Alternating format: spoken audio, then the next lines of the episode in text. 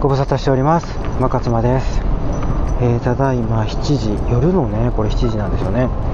あのー夜のそう7時10分なんですけどこのねアンカーってね BGM が入れられるんですね。だからおそらく、えー、とこの時点ではね BGM 入ってませんけど収録の時点では。でもあのーね、あの実際にそのアップロードするときには、えー、と BGM と一緒になってねあのお届けすることになるんですけどこれね、あのー朝の収録と夜の収録でこのおすすめに出てくる BGM、あのー要はねその撮り終えるじゃないですか。エピソード撮り終えた後にどの BGM 入れて入れます？言うて。であのおすすめこれですよみたいな出てくるんですね。でそこで選んでるんです。毎回同じのだから毎回私のこのアンカーの放送って大体一緒なんですよ、ね、でも夜の時だけ違うんですね。だからあの1回そのお風呂場からの収録したやつあるんですけど入浴しながらね、うん、それだけ、あのー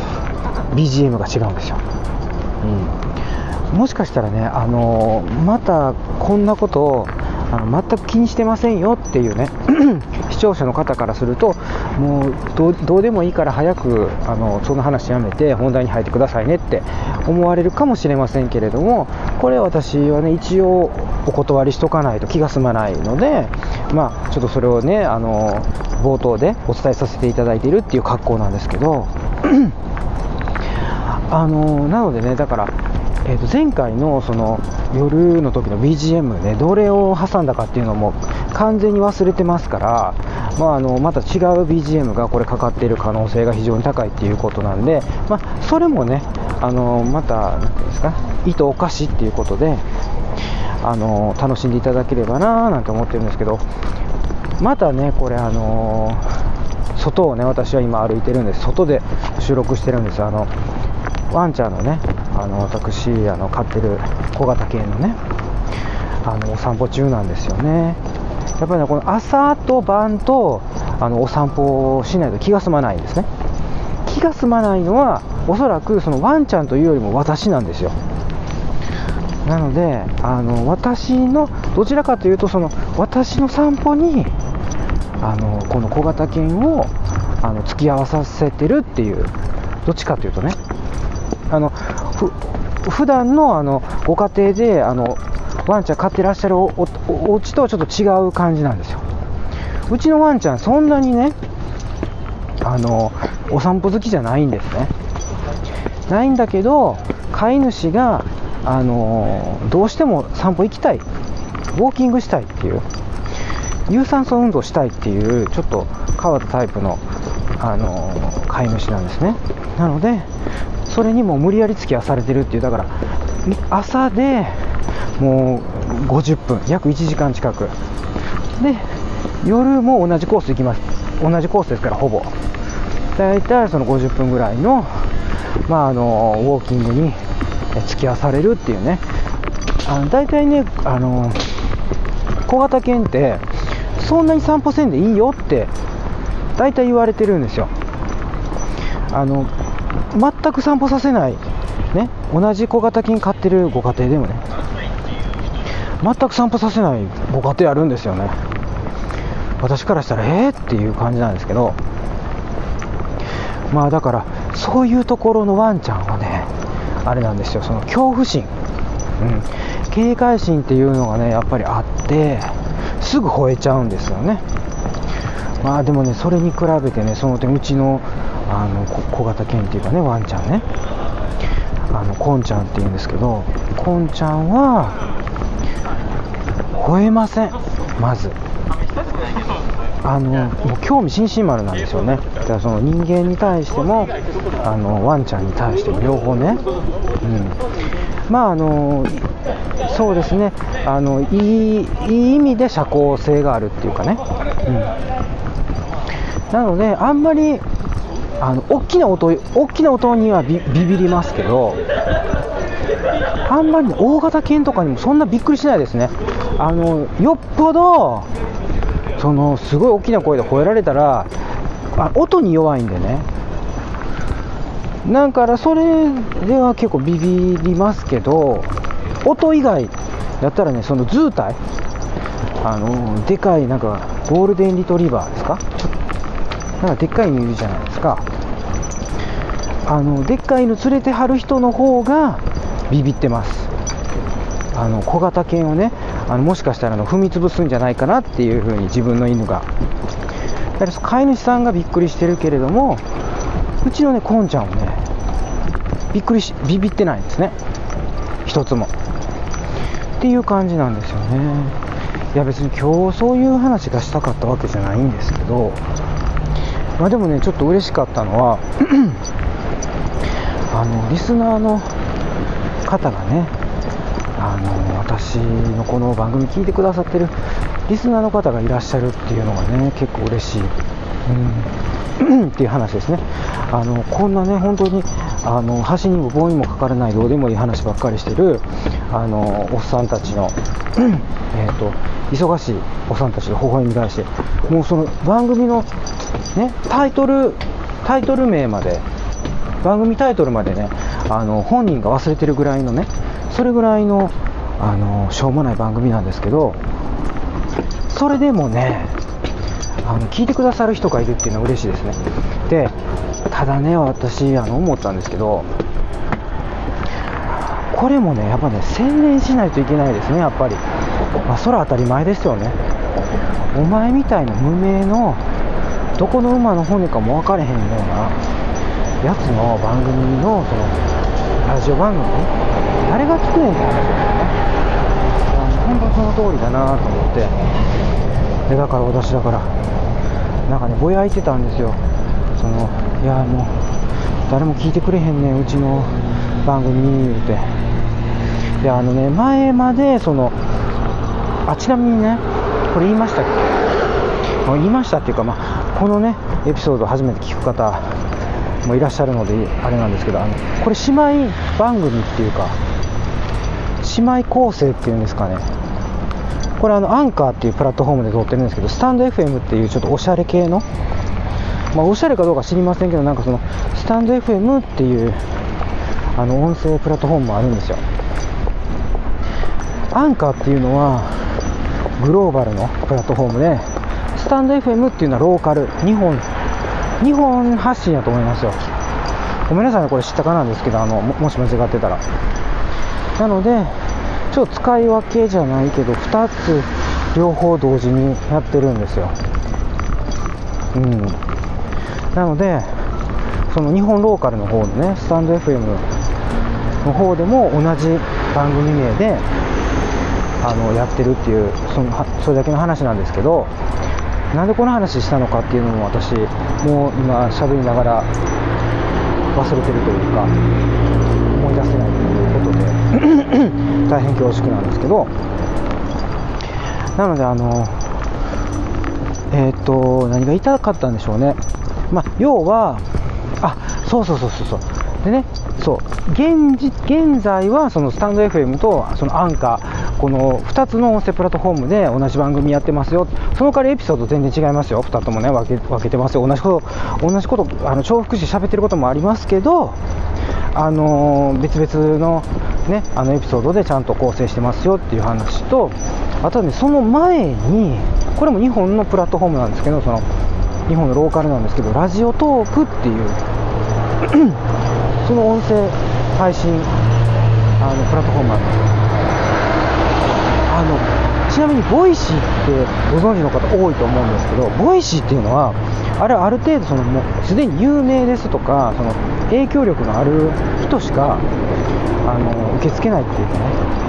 なんか審査があるんですよ、うん、だからその審査に通らないとダメっていうことなので私みたいにその先ほども言いましたけどそのお前誰やねんそういう人はボイシーに乗っかることはできないので。であのそのラジオトークっていうもう誰でも OK ですよみたいな老舗のプラットフォームでやってたんですけど、まあ、あのそこで私はだからそのスタンド FM でねぼやいたんですいやもうラジオトークでねっつって。あの全然誰も聞いてませんでしたって私も。誰もとは言いませんけどなかなかその再生回数も視聴者さんも見ませんでしたっていう話をね。私ねやっちゃったんですよね。でも今考えるとねそれ当たり前やなって。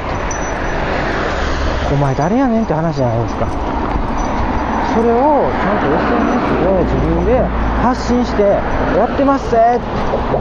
聞いて言って聞いて聞いてって言わないと誰も聞かないって身内しか聞いてないんですこの本当に。もう私に近しい人以外は誰も聞いてない番組なんですよ。はい。もうほぼ家族と同じぐらいの距離の、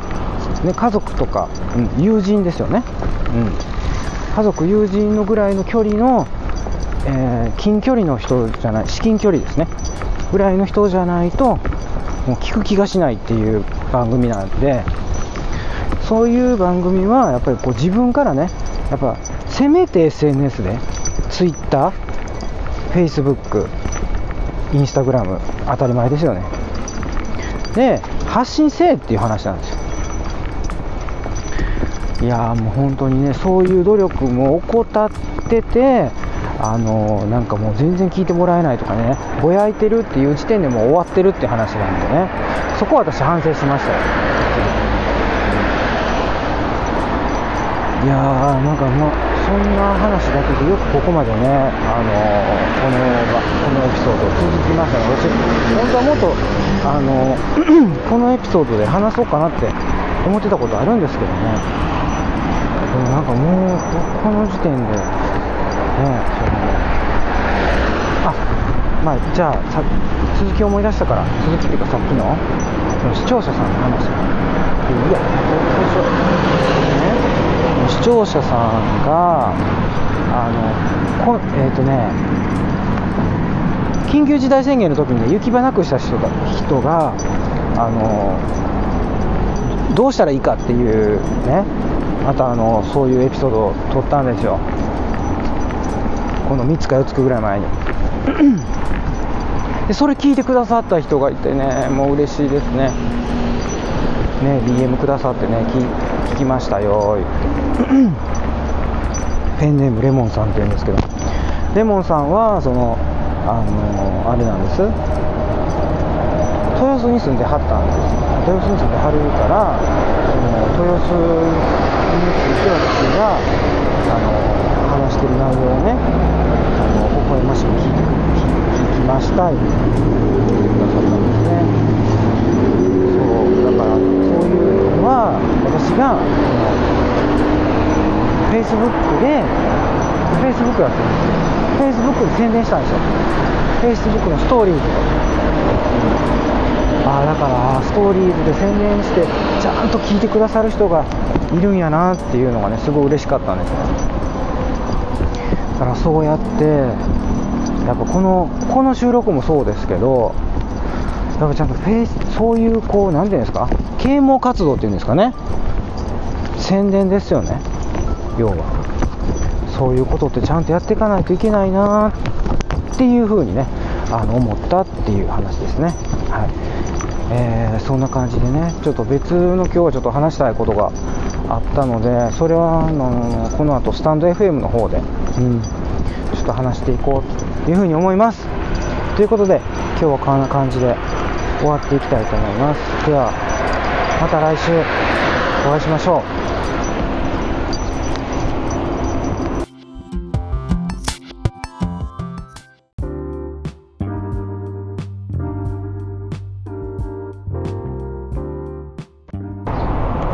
ご無沙汰しております。馬勝間です。ただいま朝の6時9分ですね。今日は5月のもう11日ですか。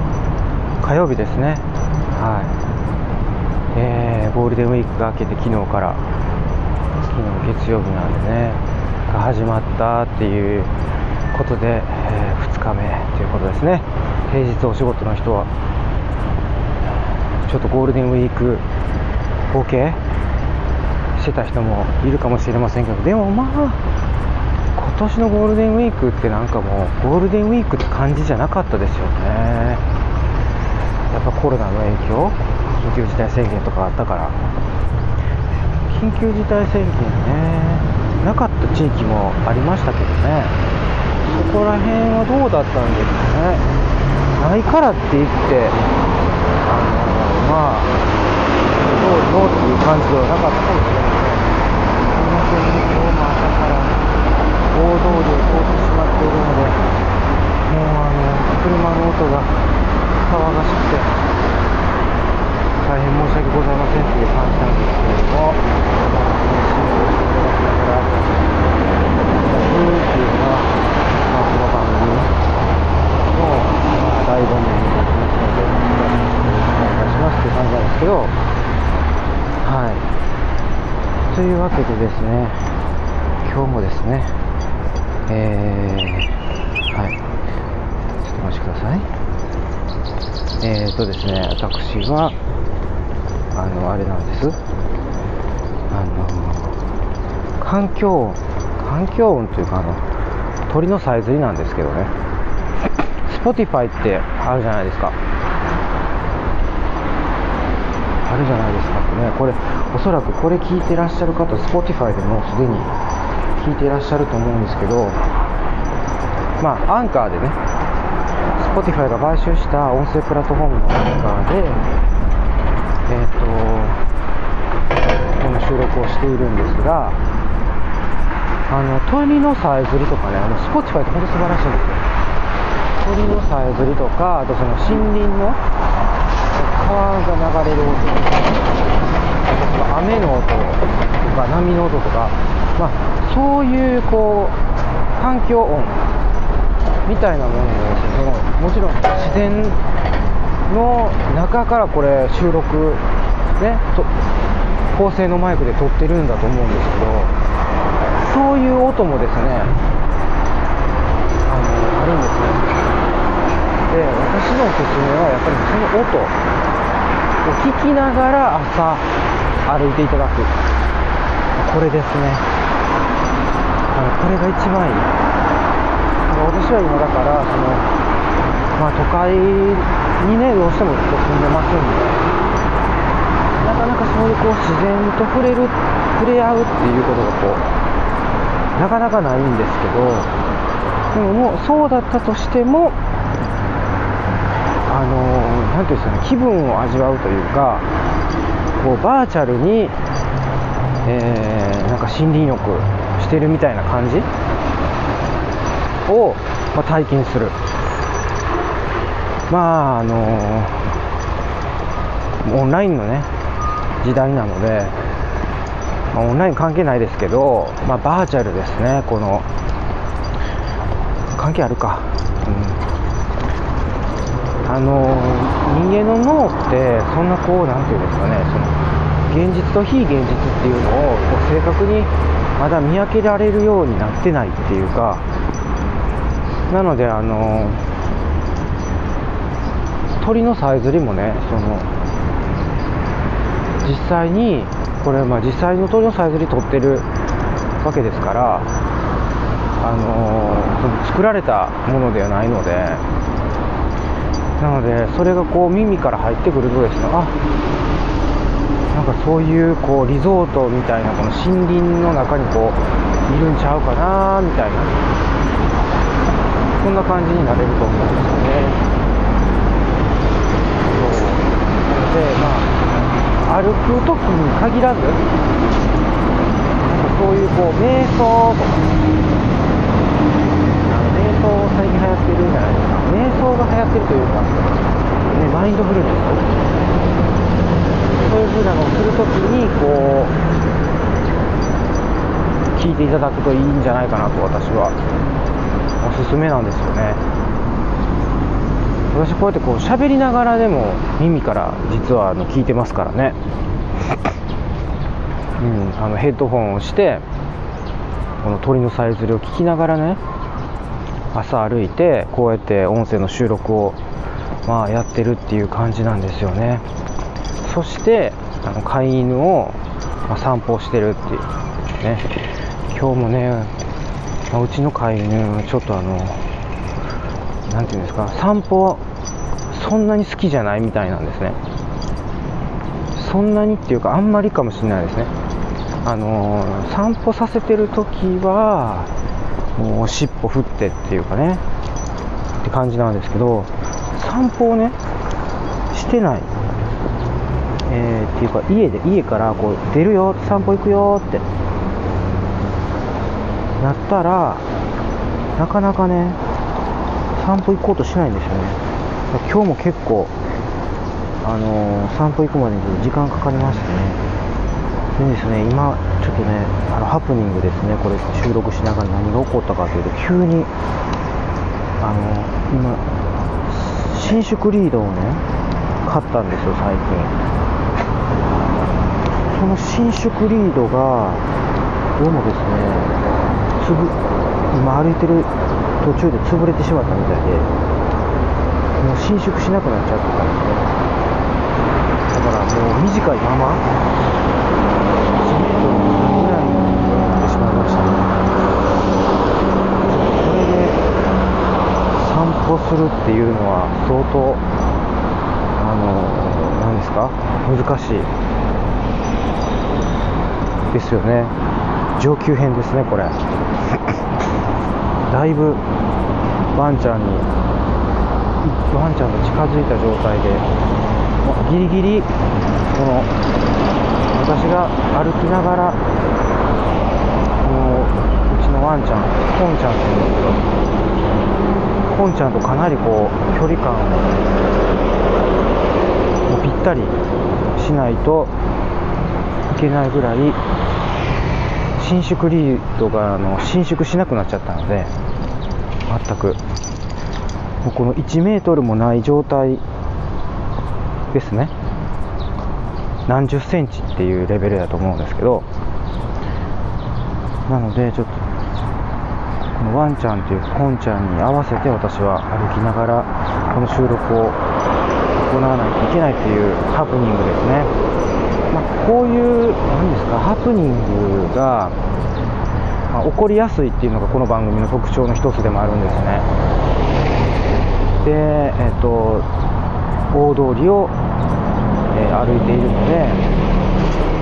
車の、ね、音がもうダイレクトに入ってくるっていう。これあのピンマイクをつけながらねあのつけながらというかつけてねあの収録を行ってるんです。なのでねもうあのバンバン空入ってきますよねっていう感じなんですね。だから今車がね往来が今止まってますからね信号がありますからね空。それで止まるんですけどだからこの間はそこまでうるさくない。だけどまた走り始めたみたいな。入ってくるみたいなでまあそうなんですよ。昨日昨日の収録で私も何を話したかちょっとね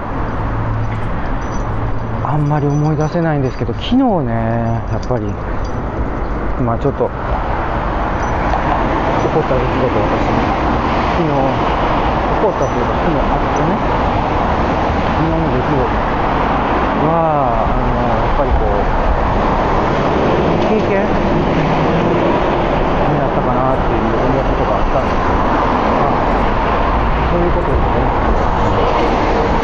そのしょっちゅうしょっちゅうことじゃないです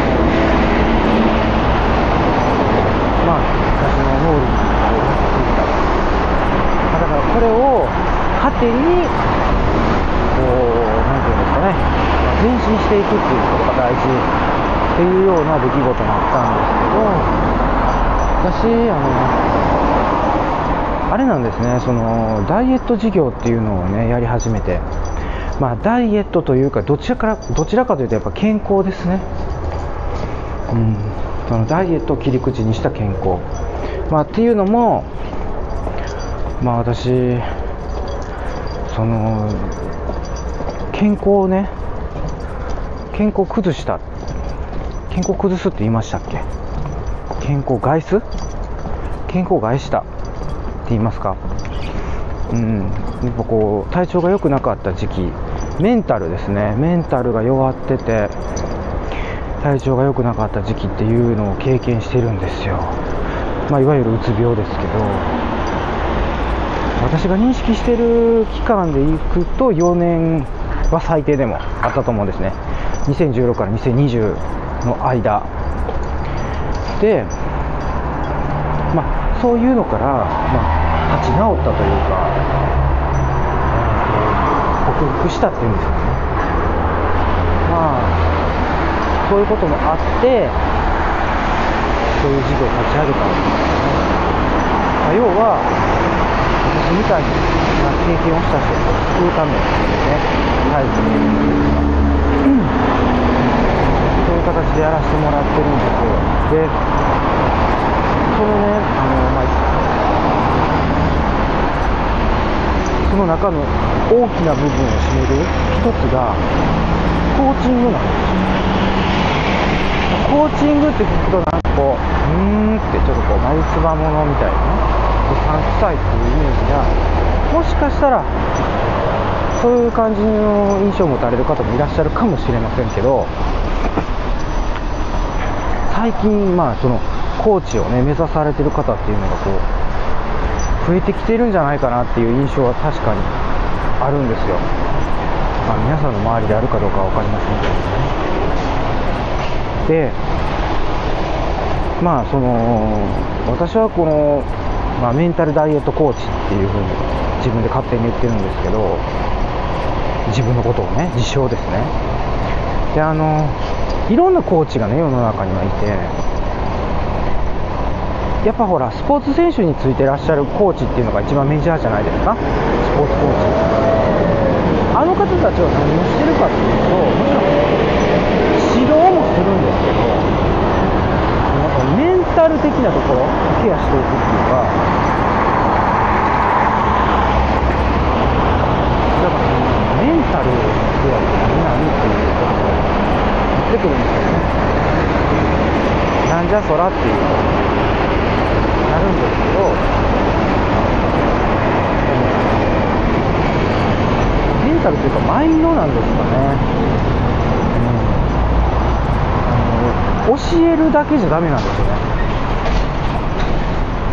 どういうことか分かります？教え答え教えるっていうのねあのティーチングじゃないですか。教えるだから。コーチングっていうのは自分の中にある答えに気づかせる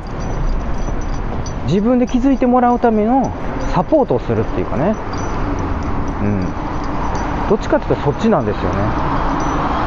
サポートするというか導くというか。うん。だからやっぱりねそっちの方がこう気づきが大きいわけですよ。誰かから教えてもらった情報とか知識っていうのはなかなか自分の中に入ってこないんですよね。それが正しくない時もあったりするので。なのであのコーチっていうのはその自分の中にある答えに気づいてもらうことをやっていくんですよ。それでまあ私はそのこのプログラムというかね授業でそのコーチングっていうのをやるんです。でコーチングっていうのは2つあってグループでやるコーチングと、えー、人で1人1対1でやる個別コーチングってねあるんですねでそのセッションがまあ昨日個別コーチングの方ですね、1対1でやるセッションの方が、あるいはそのクライアントさんとのセッションですね。で、おはようございます。おはようございます。おはようございます。まあ、ワンちゃん、ワンちゃんのお友達とすれ違いました。そう、それでね、そのコーチングのセッションの中で、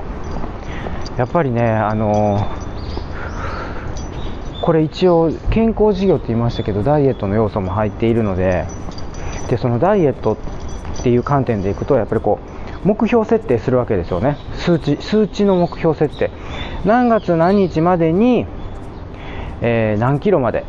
えー、減量するっていう目標をあの設定する。でその目標のために、まあ、何をしていったらいいかっていうところは全部このプログラムのその、えーと、基礎動画です、ね、基礎理論みたいなのがあるわけです。でそれを見てでその通りに、まあ、こう進めていくと、まあ、目標達成できますよっていう仕組みなんですけどやっぱなかなかその数値的なあの設定した目標っていうのが達成できない人っていうのが、ね、クライアントさんにもいます。でそこはそのやりなさいやりなさいじゃダメなんですね。これができてないあれができてないってこっちがこう教えていってもダメなんですね。だからさっき言ったみたいにその自分で気づいてもらうっていうかどこがダメで、ね、どこがうまくいっててどこがうまくいってないのか。これ次何しなあかんのかっていうのはご本人に気に気づいてもらわないといけないからそれのこう手助けというかね。気づかせれる気づいてもらえるようにするっていうそのコーチングセッションというのがあるわけですね。そこでご本人気づかれたわけですね。何ができてないかって。でまあ気づいてね。でまあでもやっぱり気づいてるんだけどできないっていうこともあるんですよ。やっぱりこう自分に甘えがあるというかこのやっぱプログラム参加したいと思ってる人ってね今までのその自分自分は今までいろんなダイエットやってきたけど全然うまくいかなかったとかいろんなダイエットやってきたけどうまくいかない人もいればなんだろうな。そう。あのもうずっと悪循環できたと。その健康にあんまりこう優先順位をなんていうんですかね。高くしてない健康については。でどんどんどんどんあのメタボになっていってって言って。どんどんどんどん肥満になっていってっていう人もいる。でそういう悪循環断ち切りたい悪習慣を断ち切りたい。キュッて入ってくる、ね、方もいらっしゃる。でもやっぱり今までやっぱりその何て言うんですかね。自分に厳しくというかその習慣を悪習慣だったから良い習慣ではなかったってことですね。だからそういう風になったんだけどもそっちに引っ張られるというかやっぱりそっちにどうしても戻っちゃうんですよね。例えば食事とか健康に体に良くないものでもやっぱりその何ですかね手っ取り早く食べれてあの美味しいからそれなりに満足できるものってたくさんあるじゃないですかなので、まあ、そっちに戻ってしまうっていうことだったりとか、あとはその、あのー、何ですかね。えっ、ー、と、まあ、睡眠もすごい大事なんですけど、睡眠も、やっぱこう、夜遅くまで起きてしまう。朝早く起きれないとか、で睡眠の質とか睡眠の時間とかが睡眠不足になってしまうとかね。睡眠不足じゃなくても睡眠の質が安定しないっていうか良くならないとかね。だからそういうこうやっぱりこう今までのその何年もかけてきた習慣なのでこうよ急急にというか急には変わらないですね。だから少しずつ少しずつできるところからやっていきましょうっていうことなんですけどまあでもやっぱりその今までの習慣があるのでまあなかなかちょっと切り替えられないっていうことなんですよね。でも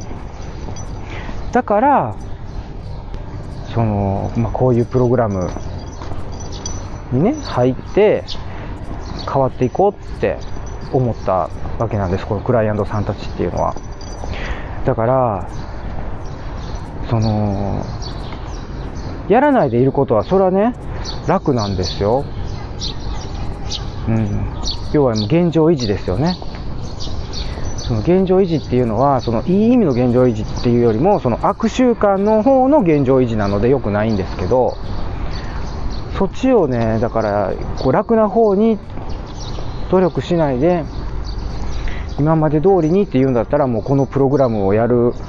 意味が全くないっていうかそんなスパルタプログラムじゃないんですよねうちのプログラムって。だからその、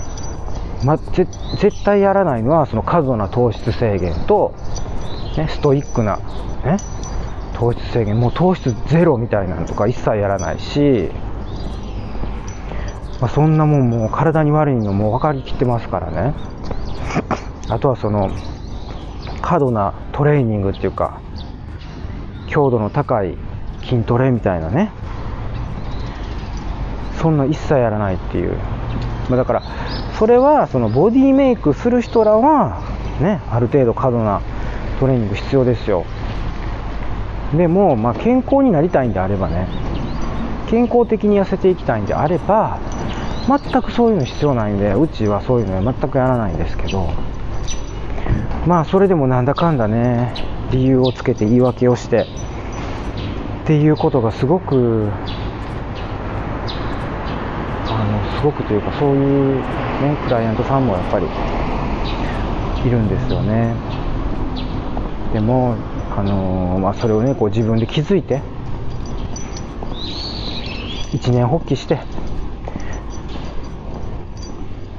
あともうちょっとでそのプログラムこのプログラムっていうのは90日間プログラム、まあ、3ヶ月なんですけど、まあ、この3ヶ月しっかりやっていきますっていうふうに言ってくれたんですよね。あ3ヶ月というかもう残り1ヶ月切ってるんですよね。3月から3月から始めて今年の。で3月のその第1期生というかね一番初めに入ってくれたクライアントさんなんですけど。まあだからね、そういうようななかなかうんコーチっていう仕事ってなかなかね難しい難しいっていうかやりがいがある仕事なんですよね。うん。気づいてくれるっていうのも嬉しいことなんですけど、まあ、気づかせるっていうことがまあ仕事なんですけどね。それでそのやる気になってもらうっていう。